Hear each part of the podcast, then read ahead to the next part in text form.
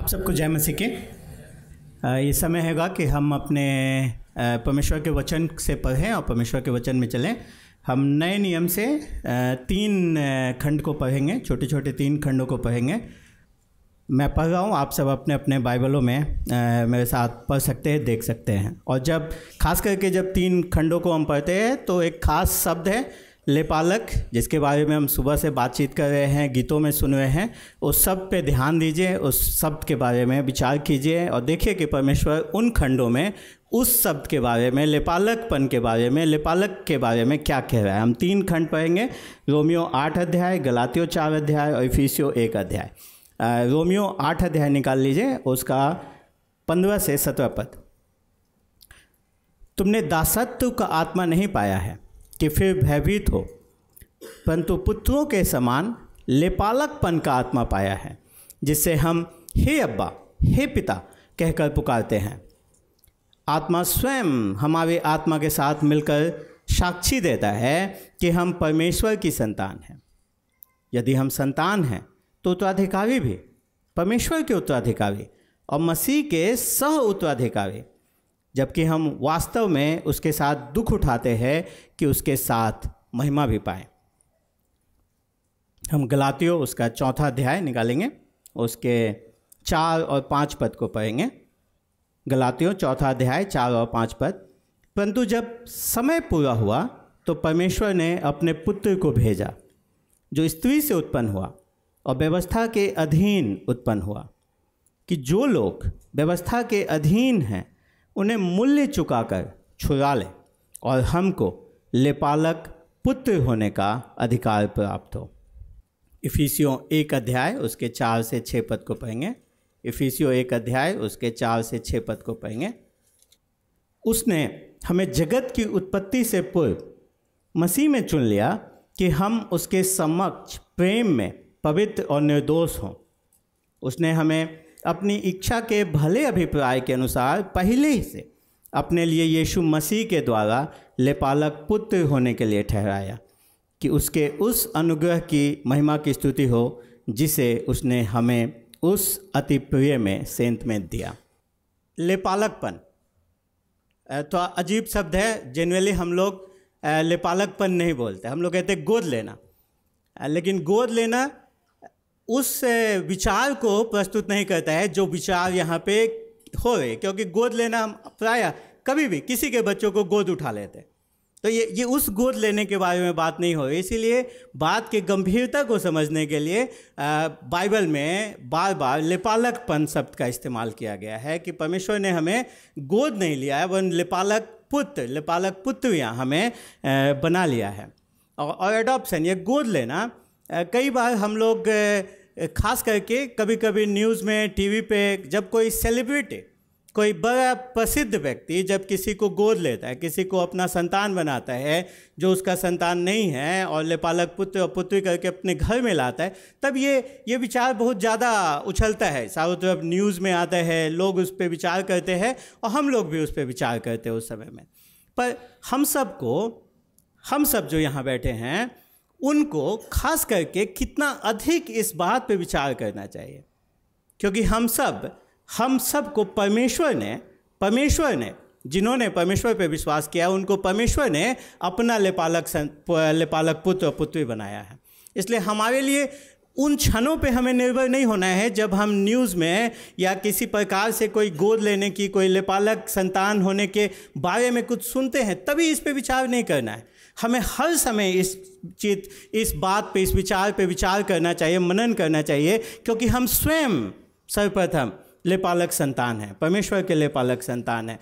और जो पृथ्वी पे, जो इस संसार में लेपालकपन का उदाहरण जो हम देखते हैं, वो उदाहरण इस आत्मिक लेपालकपन का उदाहरण जो परमेश्वर ने हमें अपना संतान बना लिया है, उसके समक्ष कुछ नहीं है। चाहे कितनी भी अच्छी कहानी क्यों ना हो चाहे कितने भी आपको हृदय, आप, आपके हृदय को कचोटने वाला, आपके हृदय को छूने वाली कहानी क्यों ना आपके सामने प्रस्तुत की जाए लेपालकपन के बारे में लेपालक संतान के बारे में। पर परमेश्वर ने जो हमें अपना लेपालक पुत्र और पुत्री बनाया, उससे बढ़कर कुछ नहीं है। इसीलिए आज हमको यहाँ पे कुछ देर इस इस इस, इसी एक सिद्धांत पे, इसी एक बात पे, लेपालकपन पे बात करने के लिए हमें रुकना चाहिए। हमें विचार करना चाहिए, आखिर में ये है क्या? और इसको इसको हमें समझने की आवश्यकता है, क्योंकि अधिकतर जब हम सुसमाचार की बात करते हैं तो हम बात करते हैं कि परमेश्वर ने मसीह के मारे जाने गावे जाने के द्वारा हमारे अपराधों को क्षमा कर दिया। और कई बार हम यहीं पर रुक जाते हैं, पर यह अधूरा है। परमेश्वर ने न सिर्फ़ हमारे पापों को क्षमा किया है, पर परमेश्वर हमें अपने परिवार का हिस्सा बना लिया है। परमेश्वर ने हमें जोड़ लिया। ये इसी प्रकार है कि आप आप कल्पना कीजिए कि अगर कोई कोई एक व्यक्ति, अगर मैं, अगर आप मुझे नहीं जानते हैं तो हमारा और आपका कोई संबंध नहीं है। लेकिन अगर मैंने, हम दोनों जानते नहीं हैं, लेकिन मैंने आपके विरुद्ध कुछ गलती किया, कुछ अपराध किया, कुछ पाप किया, और तब आप मुझे क्षमा कर देंगे। तो ठीक है तो हमारा संबंध कुछ नहीं था, ज़ीरो था।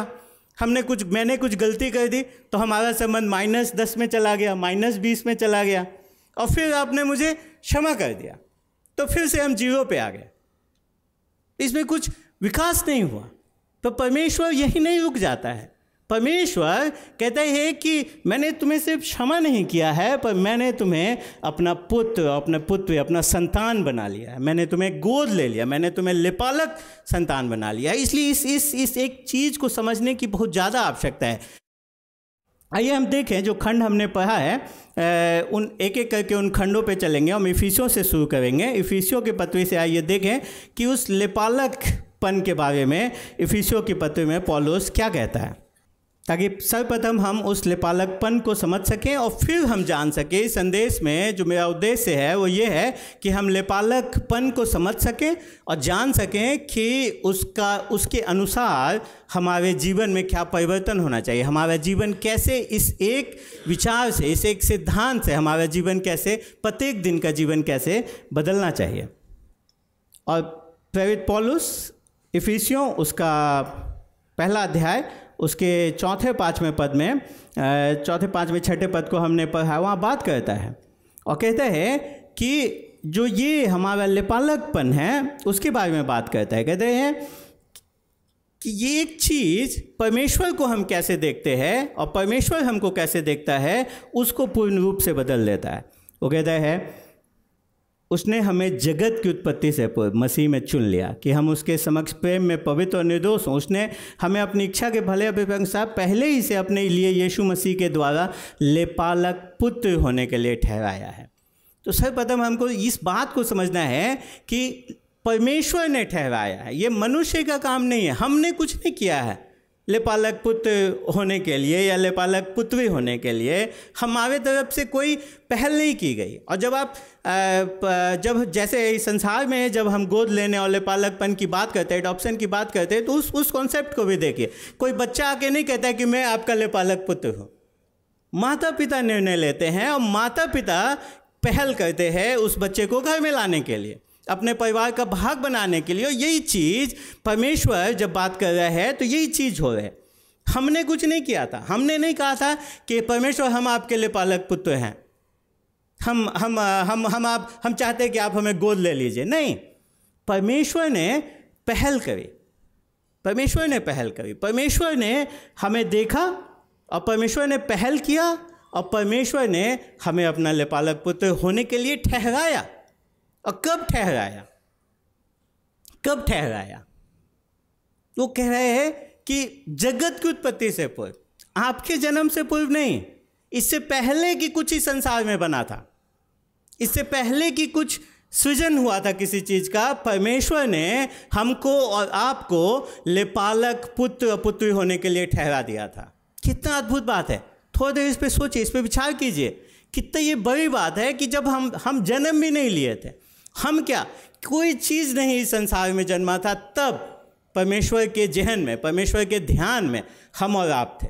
और परमेश्वर ने उस समय हमें और आपको लेपालक पुत्र बनाया और पुत्रियाँ बनाई। और कैसे बनाया परमेश्वर ने हमें? लेपालक पुत्र और पुत्रियाँ।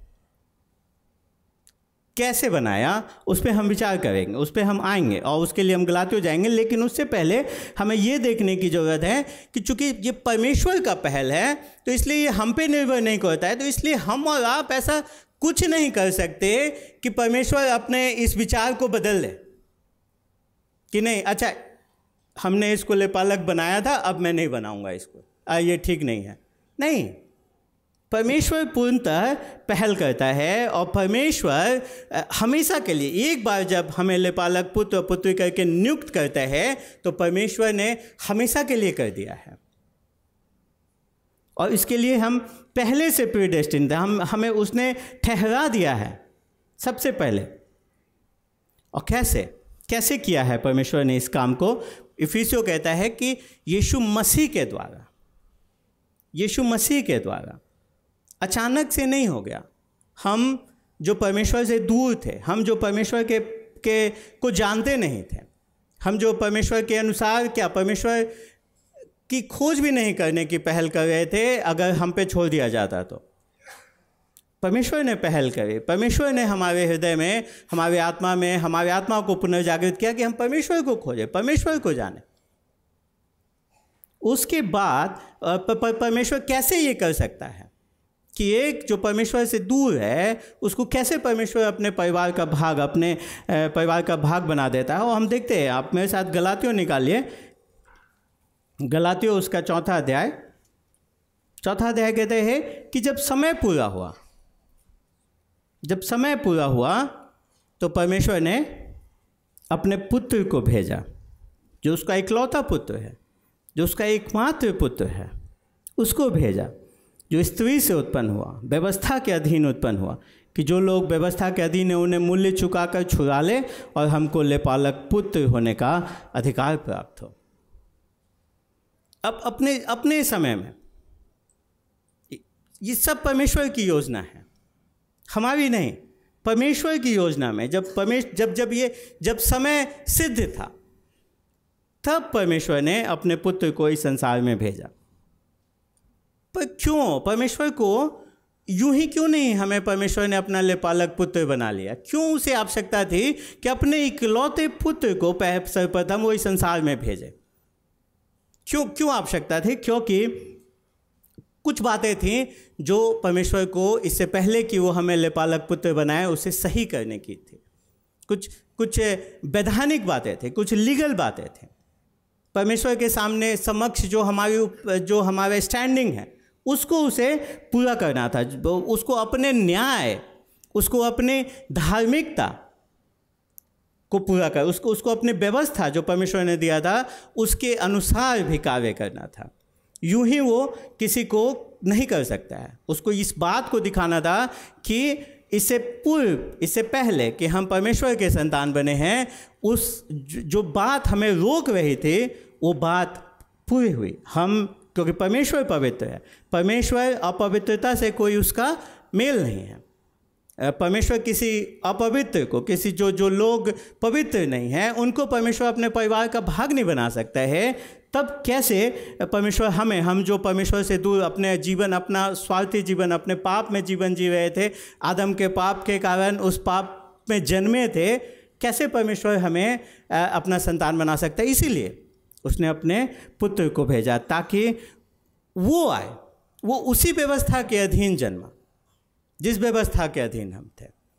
जि, जिस व्यवस्था को पूरा करने की मांग हमसे की गई थी और जिसे हम पूरा नहीं कर सकते थे, उसी व्यवस्था को उसका पुत्र इस संसार में आकर के पूरा करता है। और फिर हमारे पापों को लेकर के अब क्रूस पे कुर्बान होता है। अपना जीवन देता है। पहले वो जीता है, जो जीवन हमें जीना था। और फिर वो हमारे पापों को लेकर के क्रूस पे कुर्बान होता है, बलिदान देता है, ताकि हमारे पाप क्षमा हो सके। ताकि परमेश्वर हमें अपना संतान हमारे पाप क्षमा करने के द्वारा, होने के बाद हमें हमारे, हमें वो अपने उस परिवार में जोड़ने वाला हो सके।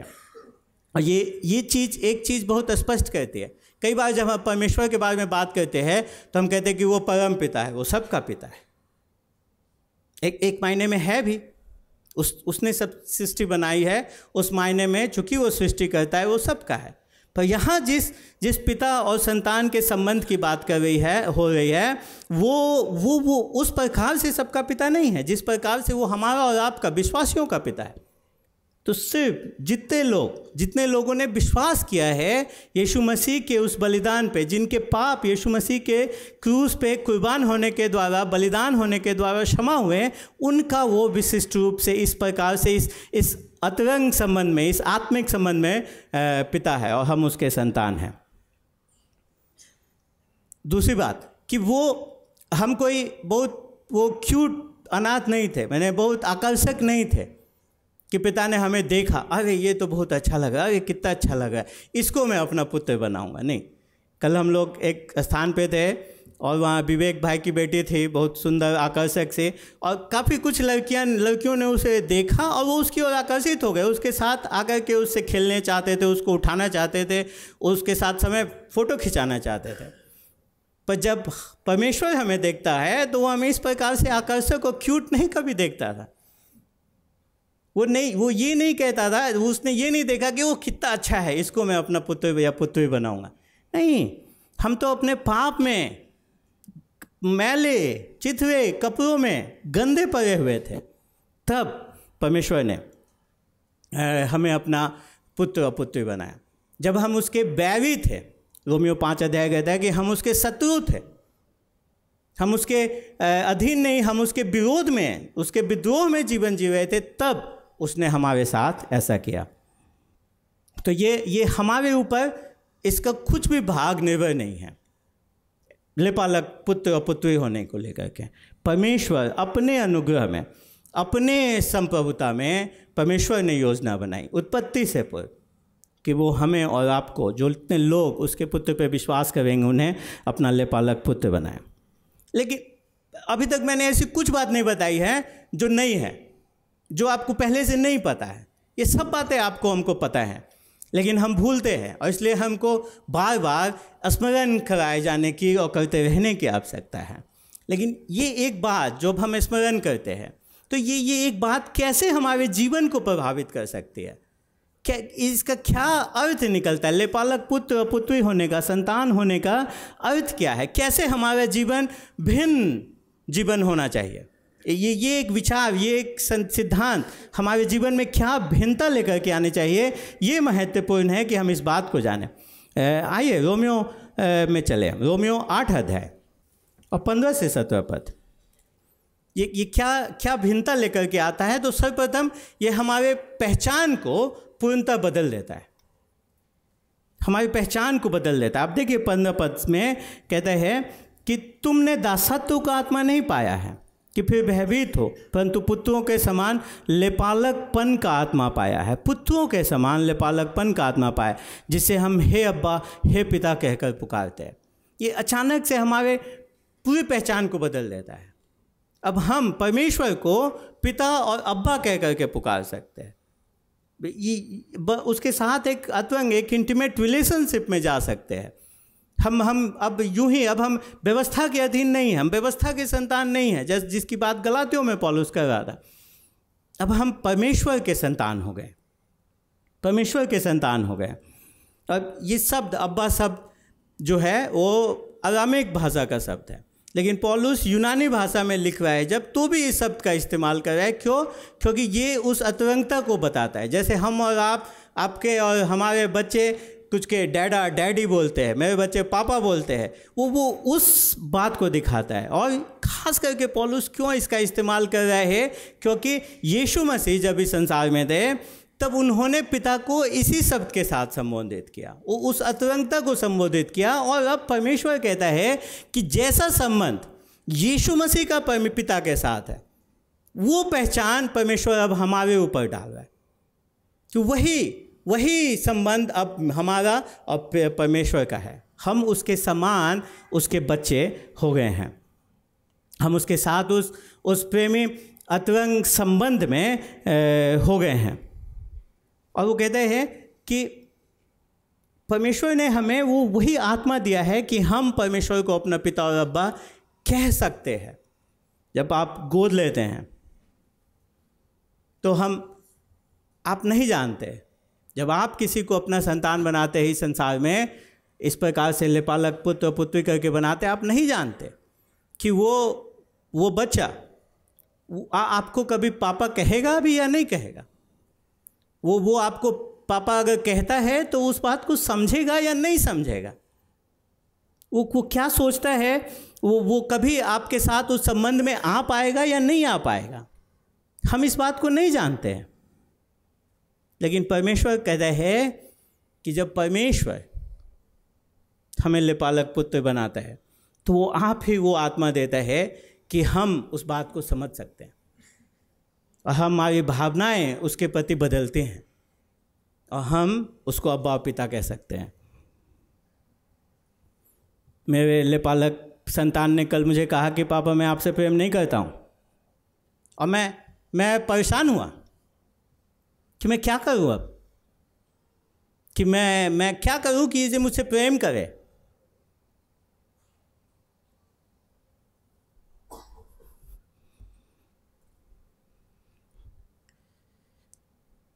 परमेश्वर को कुछ करने की आवश्यकता नहीं है।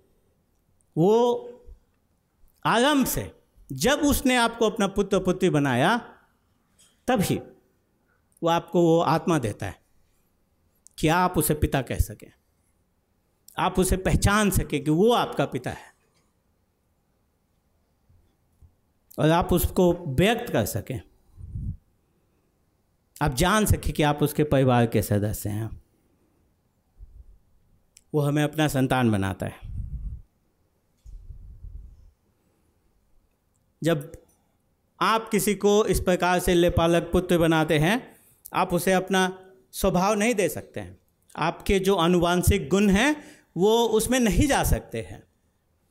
वो जैसा है, वो वैसा है। वो हो सकता है कि आपके साथ रहते रहते रहते रहते वो आपके समान हो जाए। कुछ लोग जब साथ में रहते हैं धीमे धीमे एक समान होने लगते हैं। लोग कहते हैं पति पत्नियाँ एक जैसे होने लगते हैं भाई बहन दिखने लगते हैं, जितना ज़्यादा समय वो साथ में रहते हैं।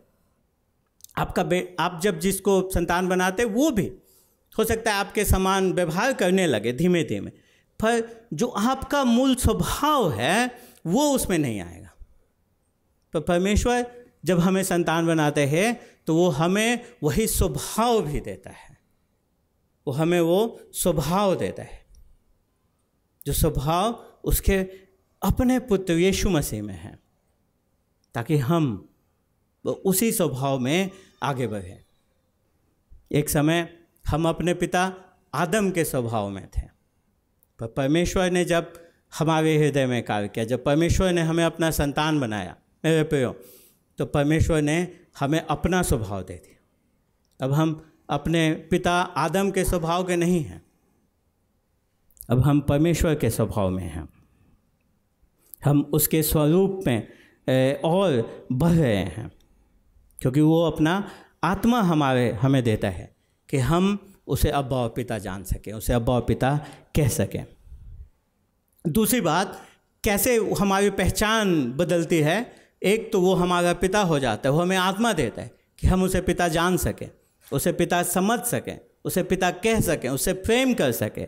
पर उसके साथ ही साथ वो हमें बताते हैं कि अब हम स्लेब नहीं हैं, हम दास नहीं हैं। अब हम दास के समान नहीं अब हम उसके पुत्र के समान हैं। हम उसके परिवार हैं। हम हम उसके पास ये ये कि, किस चीज़ को बदलता है? हम हम उसके पास कभी भी जा सकते हैं। अगर आप विवाहित हैं और आपके बच्चे हैं आप जानते हैं कि आप कहीं भी क्यों ना हो। अगर आपका बच्चा आपके पास आना चाहता है वो बिना रोक टोक के आ सकता है। हो सकता है कि आप बहुत व्यस्त रहते हो और आपको अपॉइंटमेंट लेनी पड़ती हो लोगों लो, दूसरे लोग जब आपके पास आए तो उनको अपॉइंटमेंट लेनी पड़ती हो।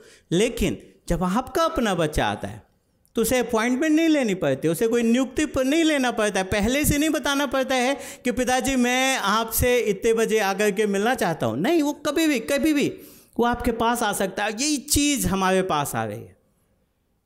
अब हम उसकी कर्मचारी कर्मचारी नहीं रह गए, दास नहीं रह गए।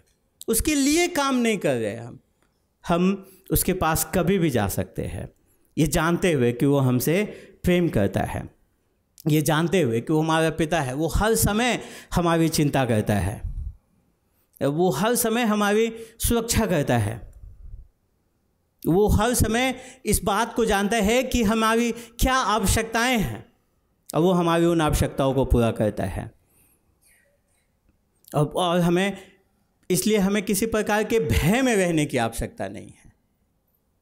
हम भय मुक्त जीवन जी सकते हैं। क्योंकि हम जानते हैं कि हमारा पिता सब सामर्थ्य है, वो सब कुछ जानता है, उसे हमारी चिंता है। फिर कहता है पॉलुस कि इतना ही नहीं, हमें वो उत्तराधिकारी बना देता है। हम जो कुछ भी उसके है, उसमें हम वारिस बन जाते हैं, हम हम उसके उत्तराधिक, हम उस उत्तराधिकार को पा लेते हैं। अगर आप एडॉप्शन प्रोसेस में जाएँगे तो जो प्रोसेस प्रक्रिया है, अगर आपके अपने पहले से बच्चे हैं और वो पाँच वर्ष से पूर्व का है तो उससे आपको अनुमति लेनी पड़ेगी कि वो इस बात में सहमत है कि नहीं है कि बच्चा गोद लिया जाए। क्योंकि ये बात किसी को अपने परिवार में दूसरे को शामिल करने वाली बात पूरे उत्तराधिकार को बदल देते हैं। उसके साथ कोई उस, जो भी आपकी संपत्ति है, जो कुछ भी आपके पास है या नहीं है, सबके पास कुछ ना कुछ है अपने बच्चों को देने के लिए, वो वो वो चीज़ में कोई और भागी आ जाएगा, भागीदार आ जाएगा। इसलिए उससे अनुमति लेनी होगी उस बच्चे से। लेकिन यहाँ पे क्या है? यहाँ पे उससे अनुमति हमें जिस, जो सब चीज़ का उत्तराधिकारी है, उसे हमें कोई अनुमति नहीं लेनी पड़ रही है। वही हमारे लिए इस उत्तराधिकार को खरीद रहा है। वही वो हर कार्य को कर रहा है कि हम उसके साथ सह उत्तराधिकारी बन सके, हम उसके साथ जो कुछ भी उसका है, उसके संगी वारिस बन सके। और उसके पास क्या है? सवाल गलत नहीं लग रहा आपको? आप पूछिए उसके पास क्या नहीं है? सब कुछ, जो कुछ भी हम दृश्य अदृश्य है, सब कुछ उसका है, सब कुछ उसने बनाया है। और वो कहता है कि वो सारा, सारी चीज़ें, पूरे संसार, पूरी सृष्टि का उत्तराधिकारी वो हमको और आपको बनाते हैं। पर इतना ही नहीं, आप ध्यान से पढ़िए। कहते हैं कि परमेश्वर स्वयं हमारा उत्तराधिकार बन जाता है। परमेश्वर हमारा उत्तराधिकार बन जाता है।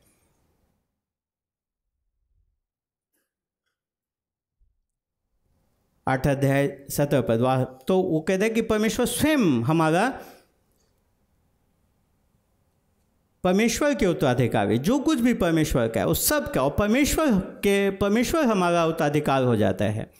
और मसीह के हम स उत्तराधिकारी हो जाते हैं। और इसलिए हमें परमेश्वर को हम कैसे देखते हैं, उसके साथ हम कैसे संगति करते हैं, इस चीज़ को हमें समझना है। हमें जानना है, क्या परमेश्वर, अगर आपका कुछ उत्तराधिकार है तो आप उसको बहुमूल्य जानेंगे। भाई यहाँ परमेश्वर स्वयं आपका उत्तराधिकार है, आप उसको कितना बहुमूल्य जानते हैं। अगर आप सिर्फ़ जो कुछ वो आपको देता है, उसी से प्रेम करते हैं और परमेश्वर से प्रेम नहीं करते, देने वाले से प्रेम नहीं करते हैं तो आपको कैसा लगेगा? परमेश्वर को कैसा लगेगा? हमें जब कोई देता है गिफ्ट, या हम किसी को गिफ्ट देते हैं, और बदले में अगर थैंक यू नहीं मिलता है तो हमको अजीब लग रहा है, कैसा व्यक्ति है? हमने दिया थैंक यू तक नहीं बोला।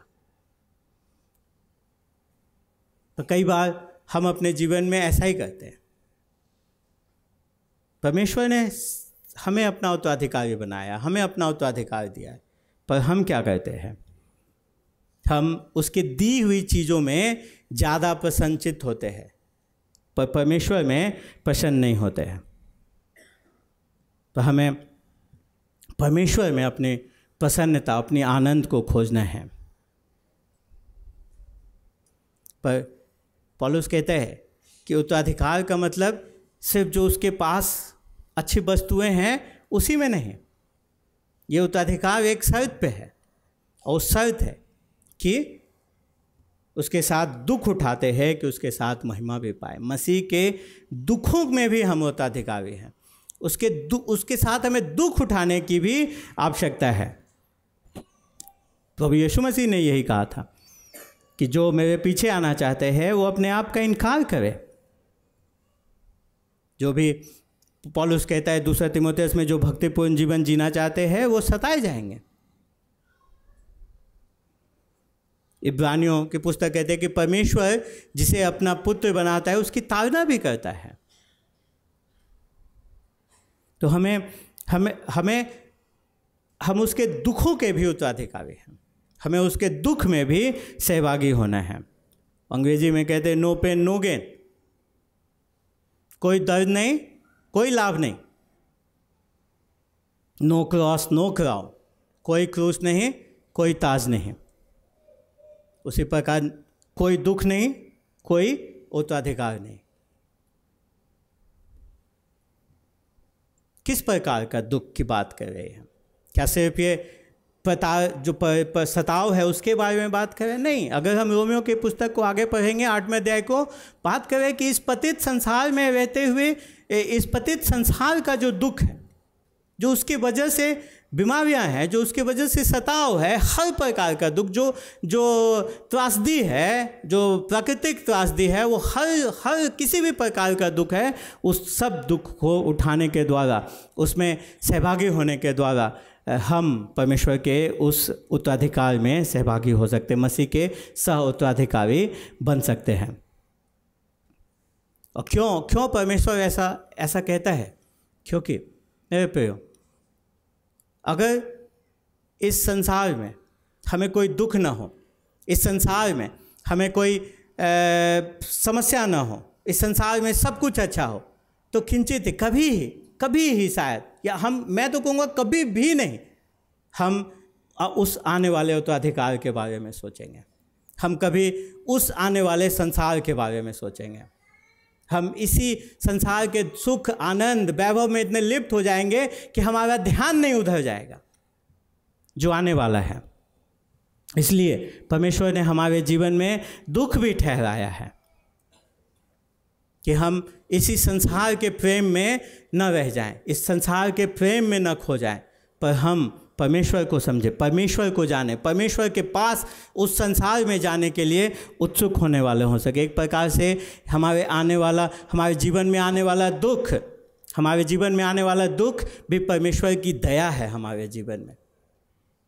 कि हम परमेश्वर को जानने की प्रयास करें। हम इसलिए मेरे प्यो अगर आज आप दुखी हैं अगर आज आप किसी समस्या में हैं, परेशान मत होइए। उसको तुच्छ मत जानिए, उसको छोटा मत जानिए।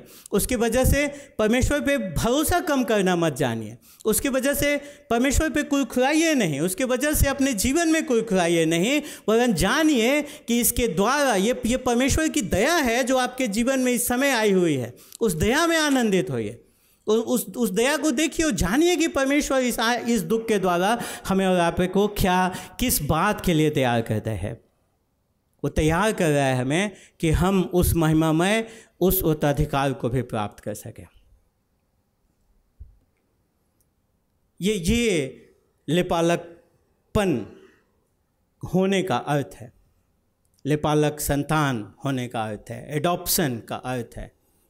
पर कोई भी बात, कोई भी सिद्धांत तब तक फलवंत नहीं है जब तक हम इस बात को न समझें कि ये हमारे प्रत्येक दिन, ये वास्तविकता हमारे प्रत्येक दिन के जीवन में कैसे लागू होती है। क्या हम इसके इसके वजह से क्या अंतर हमारे जीवन में आता है? कैसे हम आज जब हम यहाँ से जाते हैं, कल का जीवन जब सोमवार, मंगलवार, बुधवार का जीवन जीते हैं तो हम कैसा, कैसे जीवन जिए? कैसे हम इस अंतर को दिखाएँ? कैसे हम समझें और कैसे हम जानें? कैसे हम इस बात को प्रदर्शित करें कि हम परमेश्वर के लिए पालक संतान हैं? मैं कुछ सुझाव के साथ खत्म करना चाहूँगा। सर्वप्रथम, हमें परमेश्वर के साथ अपने संबंध में बढ़ने की आवश्यकता है। मेरे प्रियो हम सब अपने पिता के साथ संबंध में बढ़ना चाहते हैं।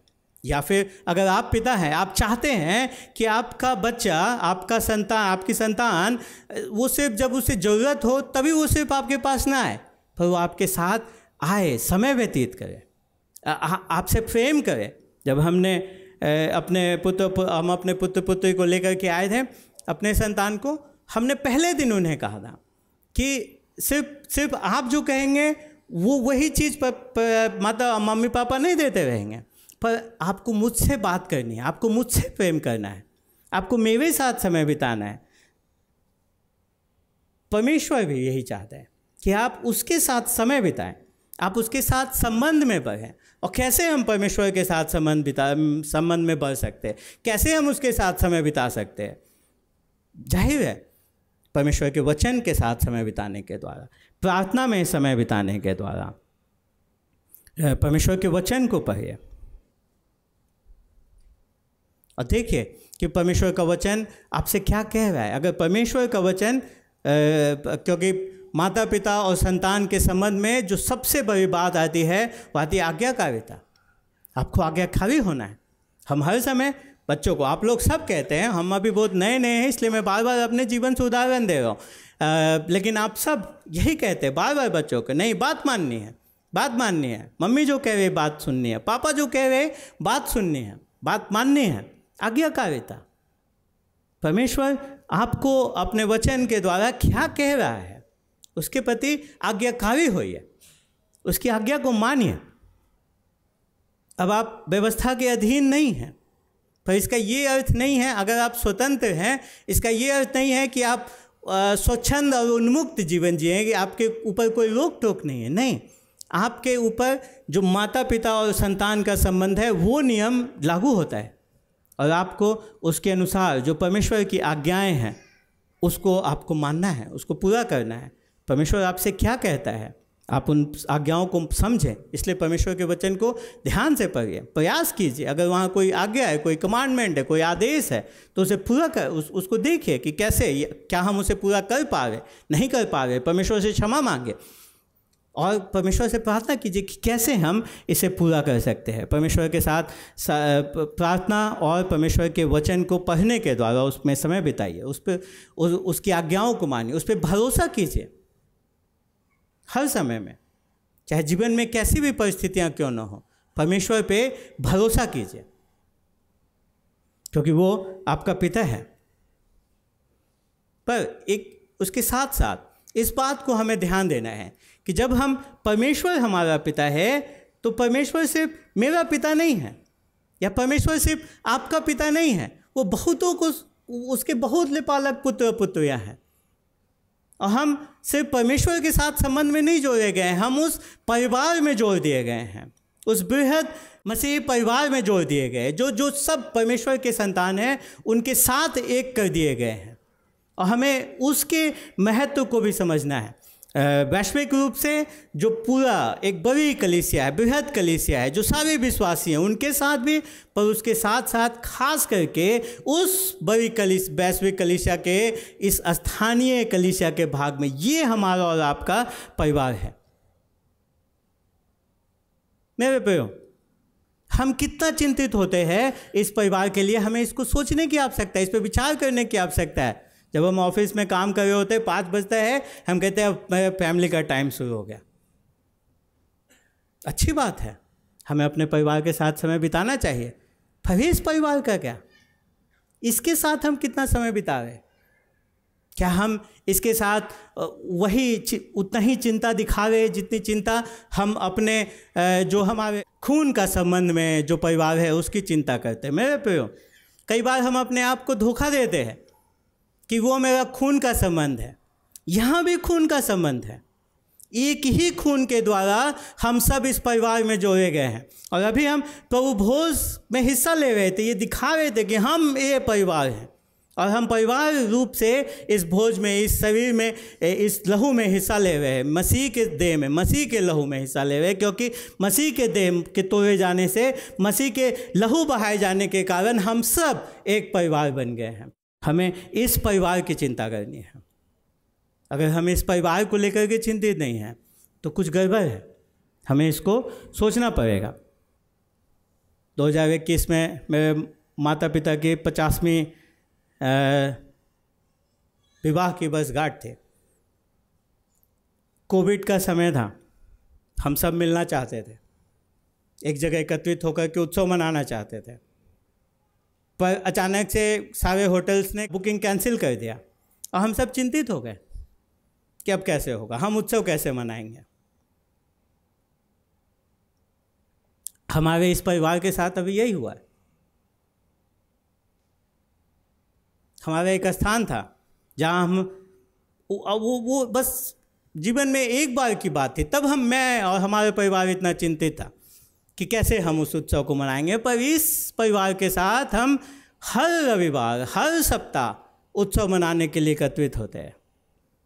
क्या हम, हमारे अंदर इस बात को लेकर के खेद आया, इस इस बात को लेकर के शोक आया? क्या हम इसके लिए चिंतित हुए? क्या हमने इसके लिए प्रार्थना करी? या फिर हमने अगुओं पे छोड़ दिया कि वो करेंगे? मेरे प्रियो मेरे प्रियो, हम सब एक परिवार हैं और हमें इस परिवार की चिंता करनी है। जितना चिंता हम अपने बायोलॉजिकल फैमिली की करते हैं। और मैं कहूँगा उससे बढ़ के हमें इसकी चिंता करनी है, क्योंकि इसके साथ हमें अनंत काल का समय बिताना है। कैसे हम उस चिंता को कर सकते हैं? एक दूसरे के सुख दुख में सहभागी हो, एक दूसरे को जानिए, एक दूसरे के साथ समय बिताइए। हॉस्पिटैलिटी के लिए अपने घरों को खोलिए, अपने, एक दूसरे के घरों में आइए, जाइए, एक दूसरे को अपने घरों में आमंत्रित करिए, जो हम सब करते हैं, पर उसको और जितना ज़्यादा कर सकते हैं, कीजिए, ताकि हम एक दूसरे को जान सकें, उनके जीवन में क्या हो रहा है, उसे समझ सकें, और उसके प्रति हम समर्पित होने वाले हो सकें, एक दूसरे के जीवन के प्रति। और जहाँ तक संभव हो, सिर्फ़ स्थानीय कलीसिया के लिए ही नहीं वरन वैश्विक कलीसिया, विश्वासियों के लिए अपने घर को खोलिए, अजनबियों के लिए अपने घर को खोलिए, अजनबी विश्वासियों के लिए अपने घर को खोलिए, ताकि वो आपके साथ आकर के आपके, उस परिवार के भाग हो सके, इस बात का अनुभव कर सकें कि ये भी उनका परिवार है। पर इसके साथ ही साथ एक और बात है, जिसमें हमें बढ़ने की आवश्यकता है। परमेश्वर के संतान होने के नाते हमें उसके चरित्र को भी प्रतिबिंबित करना है।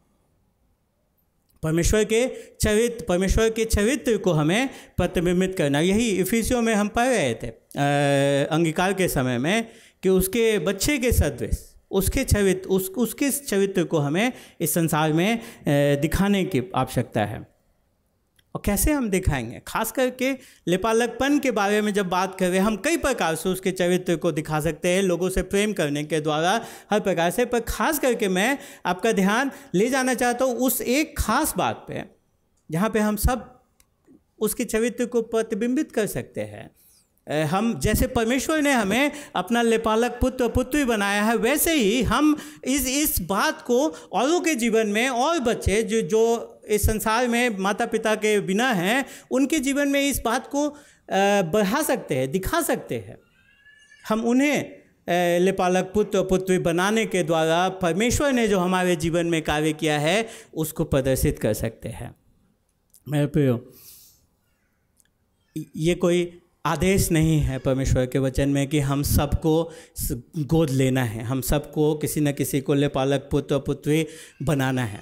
लेकिन ये ये हमारे अंदर की बात है कि हम परमेश्वर के साथ अपने संबंध में किस प्रकार से बढ़ रहे हैं और कैसे हम परमेश्वर के हर चरित्र को दिखाना चाहते हैं तो परमेश्वर की इस दया, इस करुणा को भी हम लोगों के जीवन में प्रदर्शित करें। ये ये हमारे ऊपर नहीं इसलिए मैं आपको प्रोत्साहित करना चाहता हूँ कि अगर आप सोच रहे बच्चे के बारे में और अगर परमेश्वर के दया में मैं कहूँगा, परमेश्वर के प्रावधान में परमेश्वर के प्रयोजन में अगर अभी आप अपने बायोलॉजिकल बच्चे को नहीं कर पा रहे हैं नहीं हो रहे तो परेशान मत होइए। परमेश्वर पे भरोसा कीजिए।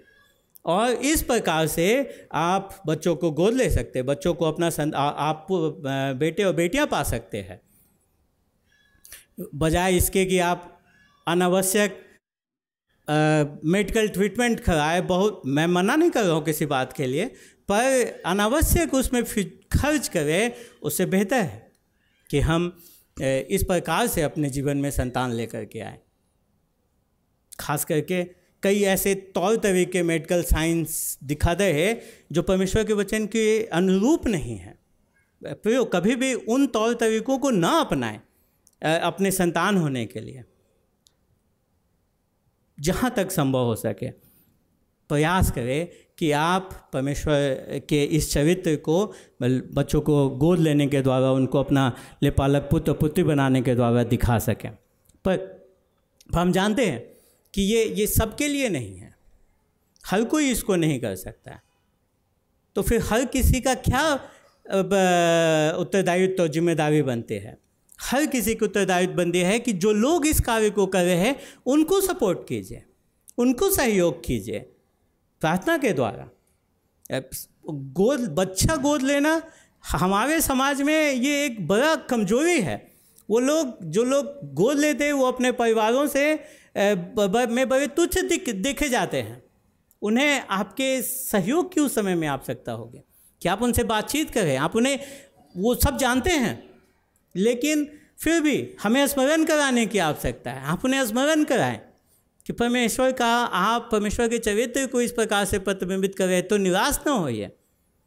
जब बच्चे आपको स्वीकार नहीं कर रहे हैं, जब बच्चे आपके साथ अभी प्रेम में नहीं बढ़े तो उन, उनको प्रोत्साहित कीजिए हर प्रकार से, परमेश्वर के वचन से उनको प्रोत्साहना दीजिए, उनके लिए प्रार्थना कीजिए। संभव हो सके तो ये एक बड़ा खर्चीला प्रोसेस है। अगर संभव हो सके, आप उनको उनको धन से उनकी सहायता कीजिए, ताकि वो इस कार्य को जो करने जा रहे हैं, उसको निर्बाध रूप से कर सकें। एक चुनौतीपूर्ण निर्णय है। और जो भी इस परिवार में इस तरह का निर्णय लेता है, उसकी सही, उसके, उसको सहयोग करने के द्वारा आप भी उनके इस निर्णय में सहभागी हो सकते हैं। आप भी परमेश्वर के चरित्र को इस प्रकार से दिखा सकते हैं। एक आखिरी बात। इसके साथ ही साथ हम मसीह के सह उत्तराधिकारी हैं। इसलिए हमें आवश्यकता है कि हम उसके भी चरित्र को प्रस्तुत इस संसार में दिखाएँ, जो उसकी प्राथमिकताएँ हैं, जो उसकी उसका चरित्र है, वो हमारा चरित्र हमारे प्राथमिकता बनने वाले हो सके। बहुत सारे भाई लोग हैं, यहाँ पे एक बैंड लगा के रहते हैं, उसमें लिखा होता है यीशु क्या करता? हिंदी में उसका अनुवाद ये है कि तो किसी भी परिस्थिति में आप निर्णय लेते हैं तो उस समय में यीशु क्या निर्णय लेता? आप ये चीज़ दिखा रहे हैं। और ये बड़ा अच्छा है, उपाय है, यीशु के चरित्र को प्रदर्शित करने के लिए। आपके जीवन के जो निर्णय हैं वो निर्णय कहाँ से संचालित हो गए? कहाँ से आ गए हैं? आप पूछे कि ऐसे समय में यीशु क्या करता? वो किस प्रकार से निर्णय लेता? और उन निर्णयों में आगे बढ़िए। मेरे प्रियो, इस सप्ताह इस सप्ताह में अपने इस लेपालक संतान होने के पहचान को जानिए और उसी अनुसार जीवन जिए। होने दीजिए कि ये जो सच्चाई है, ये सच्चाई आपके जीवन के हर पहलू में प्रदर्शित होने वाली हो सके। सुबह उठिए, अपने आप को याद दिलाइए कि मैं परमेश्वर का संतान हूँ, क्योंकि हम भूल जाते हैं। आस पड़ोस में अपने भाइयों को, विश्वासी भाइयों, बहनों को याद दिलाएँ कि हम परमेश्वर के संतान हैं। हमें परमेश्वर के संतान के सदृश जीवन जीना है। उन्हें दीजिए कि यही पहचान आपके सारे निर्णयों आपके सारे संबंध हो और जो आप सेवा करते हैं, उसको संचालित करने वाली हो सके, निर्देशित करने वाली हो सके। आइए हम प्रार्थना करें।